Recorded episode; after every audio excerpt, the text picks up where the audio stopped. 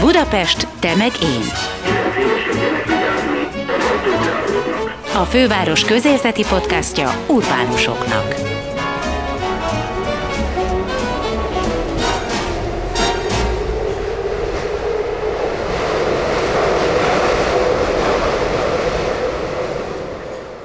Sziasztok, ez itt a Budapest Temegén Podcast, benne pedig köszöntelek benneteket Gellért Gábor kollégám nevében is. Én Veres Dóra vagyok. 2023-ban lesz 150 éves Budapest. Pest és Buda egyesítésének évfordulóján a főváros szerette volna megkapni az UNESCO világ könyvfővárosa címet, hogy ezzel is ünnepelhesse ezt az évfordulót. Erre be is adta pályázatát, de ezúttal Gána fővárosa Akra nyerte a versenyt. Ennek ellenére úgy döntött Budapest, hogy a születésnapi évben önállóan is belevág egy olyan könyves esemény sorozat megszervezésébe, amely segít még szorosabb kapcsolatot kialakítani az emberek és az olvasás között. A Nemzetközi Könyvfesztiválon és az ünnepi könyv héten kívül sok más programon is részt vehetnek majd 2023-ban az emberek, és ezek az események nem csak az írókat és a műveiket emelik majd a középpontba, de a könyv körül tevékenykedő egyéb szakembereket, művészeket és az ő munkájukat is. Illetve nem csak az országhatáron belül gondolkodik majd az esemény sorozat erről a témáról,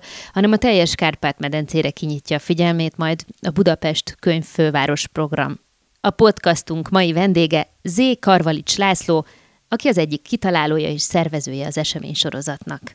Én történészként kezdtem el dolgozni, és azóta is történészként létezem,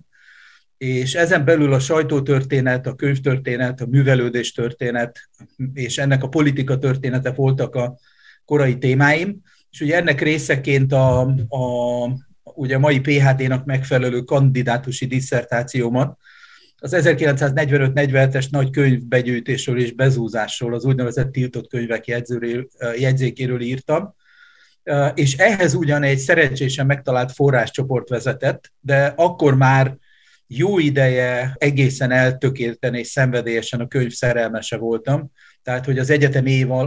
évek alatt próbáltam felépíteni a magam könyvtárát, ekközben a budapesti antikváriumokat keresztbe kasul cikázva ugye szép lassan, ha úgy tetszik, kitanultam ezt a, a könyves világot. Aztán ez a történeti érdeklődés egy átfogóbb információtörténeti érdeklődésbe fordult, tehát hogy egy ideig információ történészként, és a mai napig információ történészként határozom meg magam. Ugye innen vezetett az út egyrészt az információs társadalomhoz, ahol a digitális kultúra, a, a, a világkönyvtár, a webes tartalmak világa, az internetes tartalom világa lett úgymond kutatási téma, de ugye mindeközben a, a, az információ történelem felül ugye a könyvek, mint az egyik legfontosabb információhordozók, folyamatosan kutatói kérdésekre, meg kutatásokra összönöztek, és ez a két szál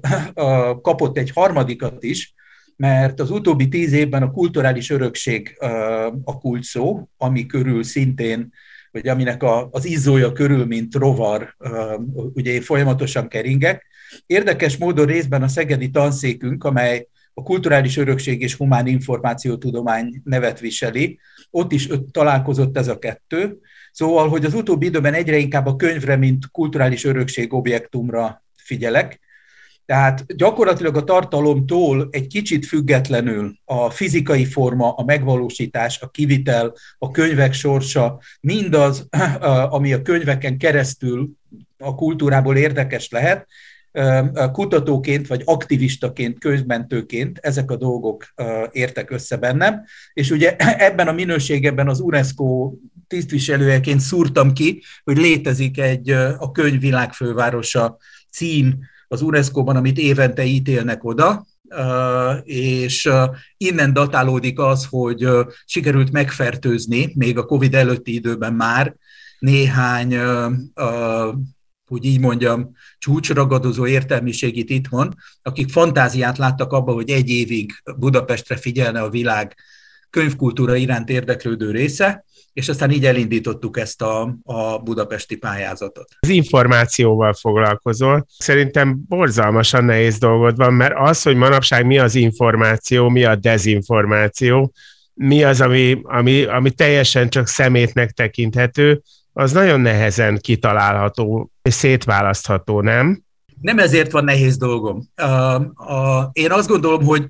hogy abba a fogalmi kútba, ahol az információ és a rokon jelenségek világa van, oda elég jó ásónyomokkal sikerült behatolni. A nehézség abban van, hogy túl könnyű felületesen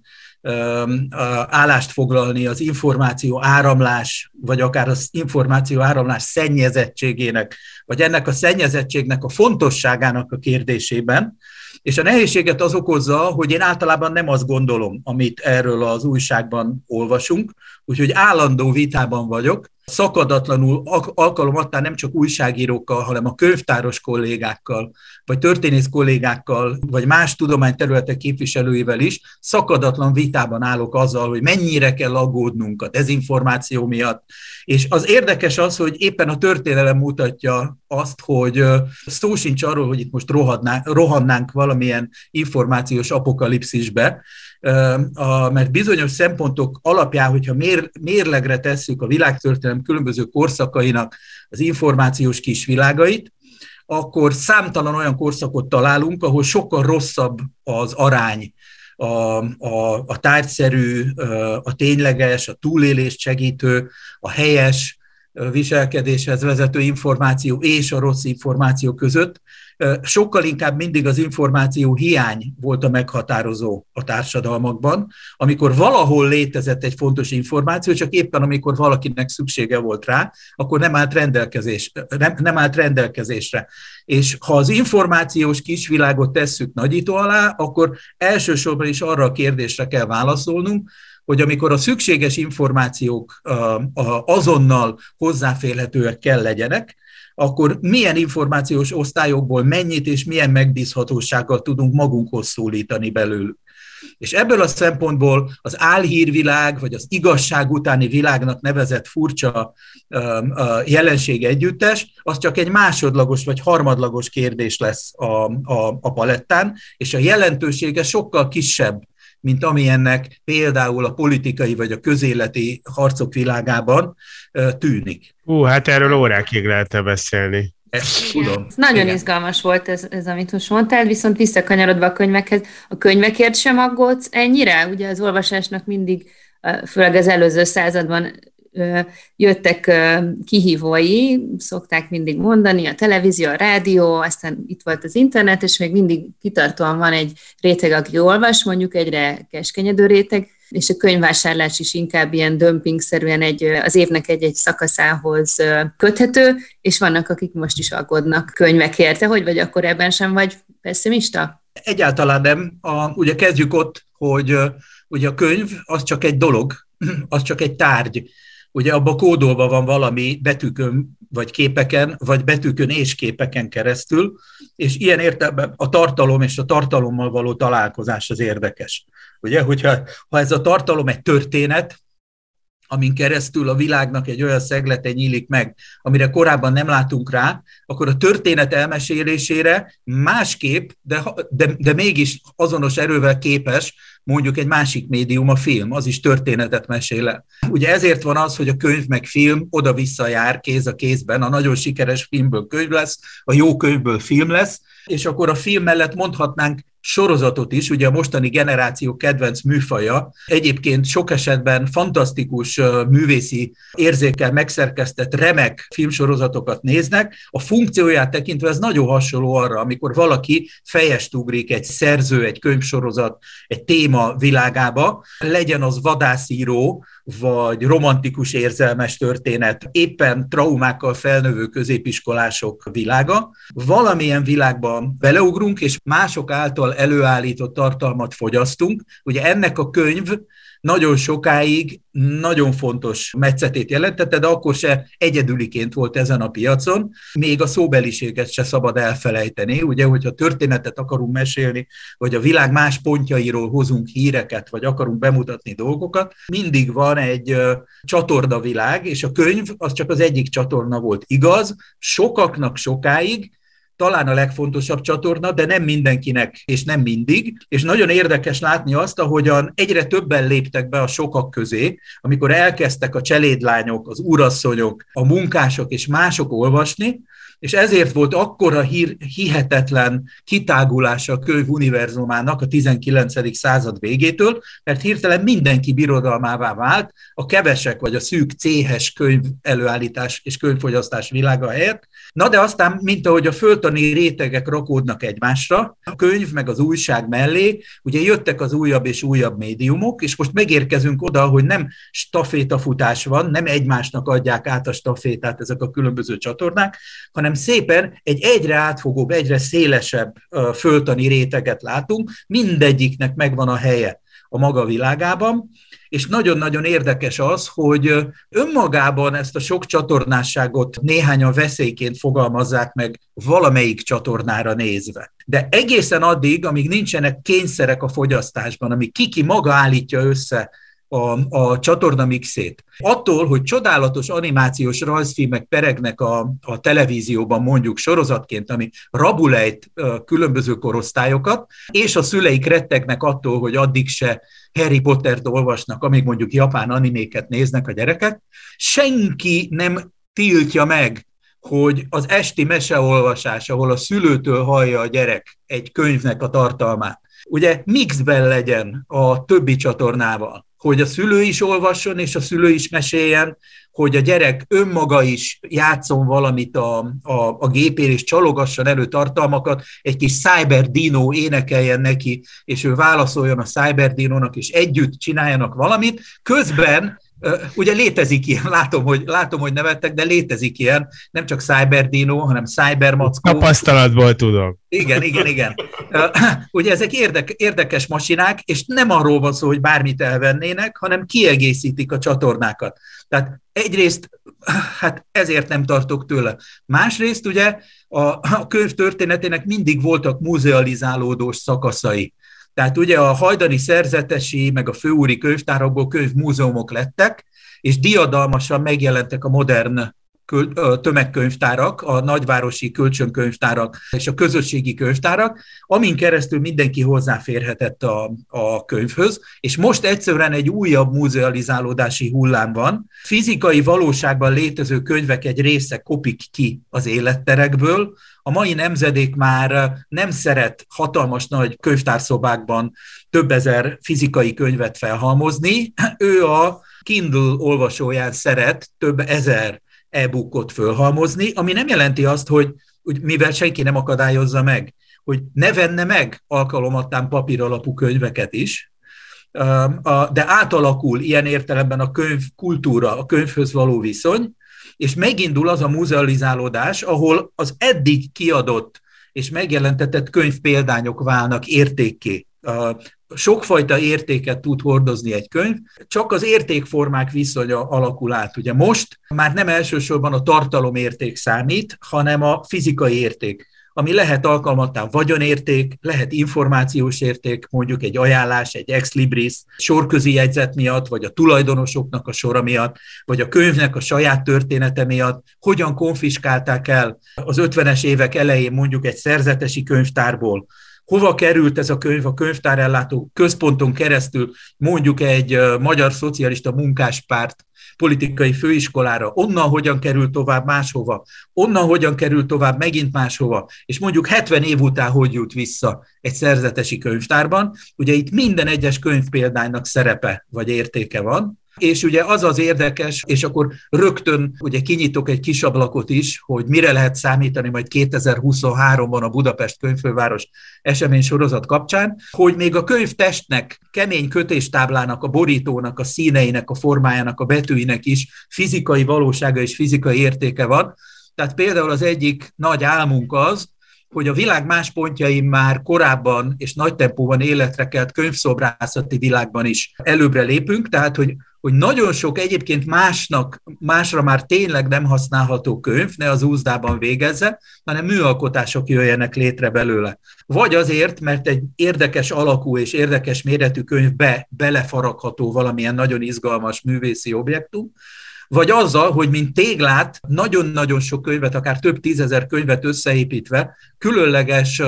szabadtéri objektumok, könyvszobrászati alkotások jönnek létre. Jól látható, hogy hogyan nyílik meg egy csatorna könyv felől, a művészet világa felé, és hogy mint egykor a paraszti gazdaságban az állatok haszonvétele, ahol az utolsó szőrdarabot és az utolsó körömdarabot is valamire meg föl tudták használni az állatból, a könyvvel kapcsolatban is ez a haszonvételi logika, ez működik, és valamilyen módon a könyv fizikai valóságában és értékében rejlő izgalmakra és szépségekre fel kell tudni hívni majd a figyelmet. Nekem rögtön eszembe jutott, hogy most tulajdonképpen egy filmforgatókönyvet mondtál el. Tehát annak idején láttam egy filmet, egy edénykészleten keresztül mutatták be a történelmet, az edénykészlet sorsán keresztül. Tulajdonképpen ezt könyvvel is meg lehetne csinálni, egy komoly történelmi tablót lehetne abból összerakni, hogy, hogy mi történt egy könyvvel. Hát uh, erre azt mondom, hogy igen. Hát vannak is példák, tehát sokféle könyvvel sok minden uh, tudott történni, tehát volt például egy program, ahol megnézték, hogy a, a, a Kopernikus első könyvének az összes példányának mi a története, tehát, hogy minden egyes példány, minden egyes használat történetének megpróbáltak utána uh, menni. Mondjuk egy népszerű mackós mesekönyv a két világháború közti Magyarországon nem egy ilyen súlyos művelődés történeti tárgy, de ezzel együtt igen, könyvpéldálok története is elképesztő érdekes lehet, de vicces módon létezik egy könyv, amelyik a könyves polcok történetét nézi végig. Tehát, hogy önmagában, tehát még könyv se kell hozzá, egy amerikai technika történész professzor Henry Petroski a diákjaival ilyen kis dolgokon keresztül próbálja bemutatni a történelmet, mint a fogpiszkáló, vagy a gemkapocs, vagy éppen a könyvespolc, és bármilyen döbbenetes a könyvespolc történetén keresztül is megrajzolható egy árnyék történet, vagy egy rejtett tanterve a művelődés történetnek. Ugye ahogyan a méret szerint rendezett könyvek világától, ugye a középkori néhány száz darabos templomi könyvtárak, vagy kolostori könyvtárak világától, ugye eljutunk egészen más rendezési típusokhoz és könyvformákhoz. A valódi gyűjtőknek a tökéletesen könyvgyűjtésre alkalmazott polcain át a Henrik Petroski könyvéből hiányzó szocialista könyvespolc ipar termékeig, ugye, amelyek között megtaláljuk az összerakható elemekből folyamatosan bővíthető keskeny és jó polctával rendelkező Ali, a kevésbé jól méretezett réka polcrendszerek világát, és eljutunk egészen ugye a nappali bútornak nevezett, mély, magas könyvek tartására abszolút alkalmatlan kulissza világig, amelyeket sokan még mai napig ugye a könyv, könyves polcok etalonjának tartanak, pedig ugye egy könyvpolc szerető asztalos gyaluját eldobva, sikítva menekülne egy olyan szobából, ahol ilyen polcok állnak. Úgyhogy nem véletlen az, hogy ha mondjuk valaki a két világháború közti időszaknak a Lingel polcait a kifejezetten könyvtárolásra, sőt a állapot megőrző üveglefedésű könyvtárolásra előállított ugye céltermékeket keresi, mai napig megtalálhatja, meg ezeknek a replikáit is, mert hogy, hogy még mindig nagyon sokan vannak Magyarországon, akik számára a könyv kultúrája nem csak a könyvet, hanem a könyv bútorokat is jelenti, hogy a, a, a könyv bútorok és kiegészítőknek is van egy csodálatos világa, ugye a könyvespolctól a kis könyvbölcsőkön, könyvtartókon át, ugye, amit korábban imakönyvekre fejlesztettek ki, most szakácskönyvekre, szeretik, hogy mindig ott legyen kinyitva, ne kelljen kézbe tartani, a könyvjelzők, az exlibrisek, a tokok, a különleges kötések, a kispolcok világa, úgyhogy hogy megint csak Budapestre kanyarodjak, ugye egy könyvfővárosi eseménysorozat, részben a könyv teljes tárgyi világára nyithat két szárnyú ajtót, tehát valamilyen módon a könyvkultúrának ezek a nyomdaipar, a nyomdák, vagy az asztalosok, a könyvkötők a, a világa felé is ugye ösvényeket kell építeni. Másrészt az igazi nagy hiány a korábbi könyvünnepekhez, a jól ismert könyvünnepekhez képest, ugye a tavaszi meg az őszi nagy könyvfesztiválokhoz képest, az az, ugye mindig szerzőkről meg olvasókról, egy kicsit néha kiadókról szeretünk beszélni. És valahogy ebből a nagy képből a, a könyv és a kultúra egy csomó fontos munkása, fogaskereke hiányzik. Eh, hol van a könyvesbolti eladó? Hol vannak a könyvesboltok maguk? Hol vannak a könyvtárak és a könyvtárosok? Ugye a, a pedagógus társadalom mellett a, a könyvtáros társadalom az egyik legfontosabb eh, szövetrendszere a, a, a mai modern társadalmaknak és a mai városoknak.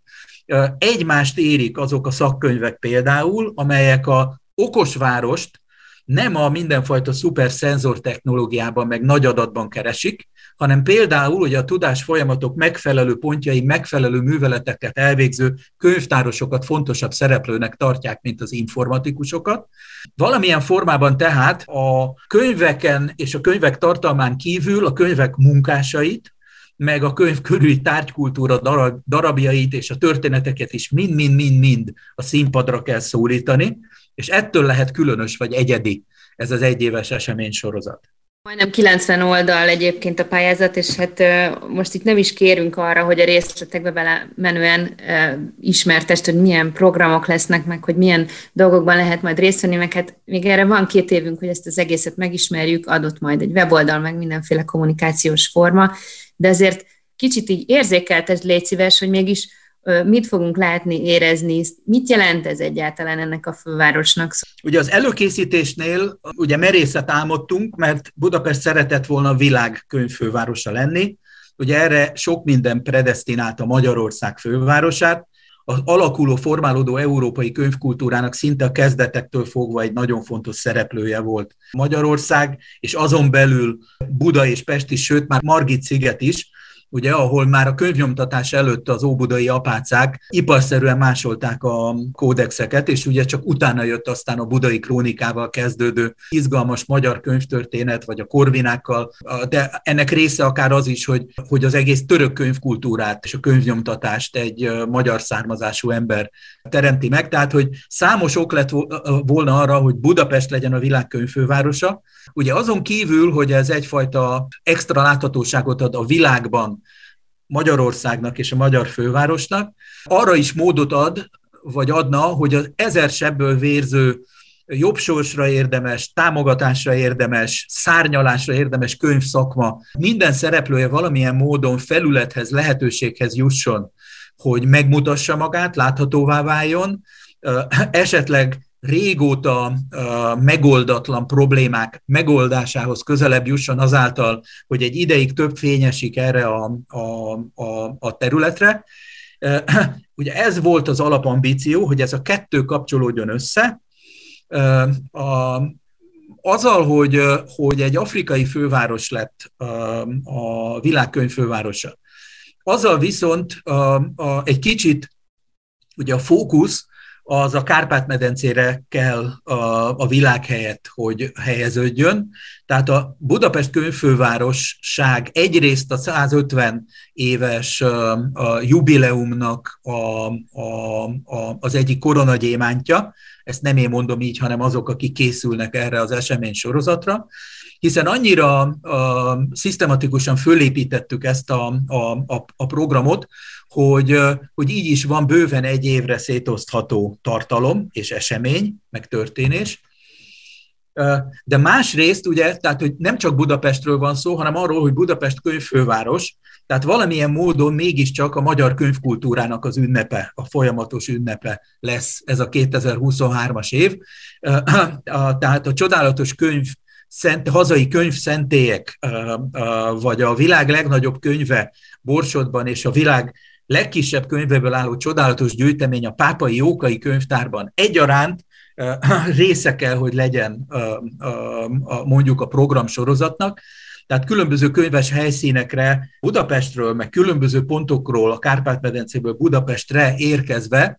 iszonyú sok izgalmas könyvvel kapcsolatos program vár majd mindenkit. Úgy kell ezt elképzelni, csak meg kérdezted, hogy hogy, hogy lehetne ezt nagyon gyorsan uh, uh, érzékeltetni, hogy egy, képzeljünk el egy olyan műsorújságot, ilyen pesti műsor,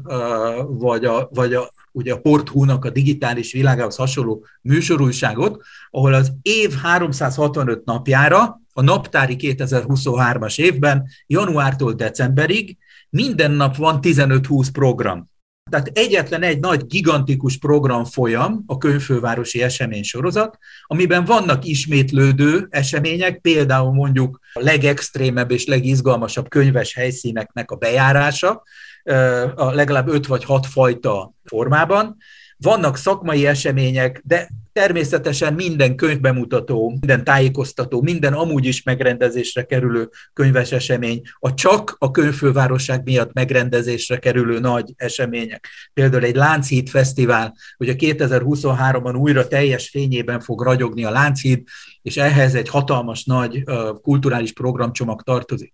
de létrejönnek a tematikus helyszínek. A jelenlegi tervek szerint lesz négy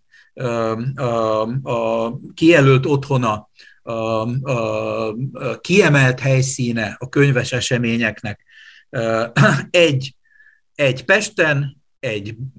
egy a Margit-szigeten, egy Budán, meg egy Óbudán. Óbudán a Krúdi negyed, Budán a Margit negyed, a Margit szigeten a, a már kulturális um, intézményét, palackozó üzem, az egy, egykori palackozó üzem, és ugye a pesti részen pedig a, a Merlin Színház környékén addigra kialakuló kulturális um, uh, helyszín, de ez csak a négy központi uh, helyszín. Az az álmunk, hogy hihetetlen mennyiségű kicsi helyszín, könyvhelyszín, így hívjuk könyvhelyszín születik meg. Olyanok, amik már léteznek nagyon kis számban és nagyon kevés helyen, például mondjuk könyvkertek, könyvtáraknak és kerteknek, vagy könyvtárnak és japán kertnek a találkozása, könyvkuckók, ugye ahova be lehet ülni, olvasni. A, a, lehet, hogy vissza lehet csempészni olyan könyves helyszíneket a fővárosnak az életébe, ahol voltak korábban könyvek és könyvtárak, csak most eltűntek. Például a nagy fürdőinkben korábban mindig voltak könyvtárak. Vagy az állatkertben Csacsi húzta szekéren, könyvek voltak, és bárki leemelhetett, nézegethetett ott könyveket. Ugye Budapesten is indult már könyvvillamos, de milyen jó lenne, hogyha ebben a jubileum évben folyamatosan közlekedne egy könyvvillamos, és számtalan olyan dolog, amit mi nem látunk és nem tudunk, de a könyv barátai vagy a könyv szerelmesei helyben maguk ilyen kis könyvhelyszíneket alakítanak ki, az mind-mind-mind egy pici sziget, ahol az egyébként valóban a mi fizikai tereinkből kifelé igyekvő könyvek új fizikai kerek, tereket találnak arra, hogy ott találkozni lehessen velük, és esetleg fogyasztani lehessen őket, úgyhogy a, a könyvhíttól a könyv katlanig, a könyv ufóig mindenfajta dolgot el tudok képzelni, és egyébként ezért invitálunk majd mindenkit partnernek, tehát ebbe a, a, az eseményfűzetbe minden bekerülhet, ami a könyvvel kapcsolatos esemény, minden jó ötlet, minden jó gyakorlat helyet kapott benne, és ezért van az, hogy a programok nagy részét önkéntesekkel szeretnénk majd megvalósítani, hogy ne úgy nézen ki, hogy valahonnan az emberekre rátukmálnak mindenfajta könyves dolgokat, és akkor a, amiről másképp és más nyelven szoktak beszélni, azt most könyvvel mondják el, vagy könyves eseményekkel mondják el, mindenkinek azt kell éreznie, hogy valamilyen módon pont azon a csatornán van ő megszólítva, ahol egyébként amúgy is érintett a könyvek világával kapcsolatban. Például ugye, akik olvasási nehézségekkel küzdenek, ugye a gyerek meg a szülő rögtön tudja, hogyha olyan események lesznek, ahol olvasási nehézségeket mondjuk terápiás kutyákkal uh, fognak megoldani Magyarország úttörő a olvasás terápiához használt kutyákkal kapcsolatban például, vagy ugye, ha biblioterápiáról beszélünk, ugye ott, ahol, ahol a könyv és annak a tartalma az a gyógyulás vagy az öngyógyítás eszköze tud lenni. Ugye nagyon sok könyvtárban felkészült könyvtárosok már tudják, hogy mikor, hogyan, mit kell ajánlani vagy javasolni, hogyan segíthet kinek, milyen életszakaszban, milyen problémára, milyen könyv. Legyen ez mese az a, a kisebb korosztálynak, vagy más tartalom a, a, a nagyobbaknak, és most megint csak egy csatornát mondtam, de ugye a könyv világában az a csodálatos, hogy számtalan ilyen csatorna nyílik meg. Ugye aki a művészet iránt érzékeny, az nem csak a könyvtervezés, a tipográfia, a könyvborítók világa, a könyv sorozattervezés világa által érintethet meg, hanem már, ahogy említettem, a könyvszobrok által, de zene és könyv számtalan formában találkozik, könyv és előadó művészet számtalan formában találkozik, vagy létezik a képzőművészetnek olyan ága, ahol a, ahol a könyv az tárgy. A könyvvel kapcsolatos üzenetek képbe akarják formálni magukat. Senki ne lepődjön meg, hogyha számos kiállítás lesz, ahol művészeti installációk, meg festmények éppen könyvekkel foglalkoznak. Vagy az én egyik nagy álmom, hogy tudunk csinálni egy könyvtámasz kiállítást is. A két világháború között a könyvtámaszok készüljenek azok porcelánból, fából, alpakkából, vagy bármilyen más fémből. A művészet tömegesedésének a hírnökei voltak a, a polgárosodó lakásoknak a könyvtárszobáiban, mert nem egyszerűen csak megtámasztották a könyveket, hogyha nem értek végig a polcon, hanem szépek is voltak, gyönyörködtettek. Nagyon-nagyon sok ilyen régi könyvtámasz forog, vannak gyűjtői is a könyvtámaszoknak, és ezt érdemes bemutatni, ez egyszerre megint könyvkultúra és művészet. Úgyhogy várni fogjuk mindazokat, akik úgy érzik, hogy van megmutatni valójuk, van programötletük, és ezek mind-mind-mind-mind bele fognak kerülni ebbe a hatalmas vaskos programfüzetbe. Ez volt a Budapest Temegén podcast, melyet Budapest városarculati cégének megbízásából a Kinopolis Kft. készített. Ha tetszett, kövessétek az énbudapesten.hu weboldalt és Facebook oldalt, s figyeljétek további Budapest Temegén adásainkat illetve köszönjük, ha ellátogattok a Kinopolis Facebook oldalára, és megnézitek, meghallgatjátok és lájkoljátok további munkáinkat is. Gellért Gábor és Máj Tamás kollégáim nevében is búcsúzom, Veres Dórát hallottátok.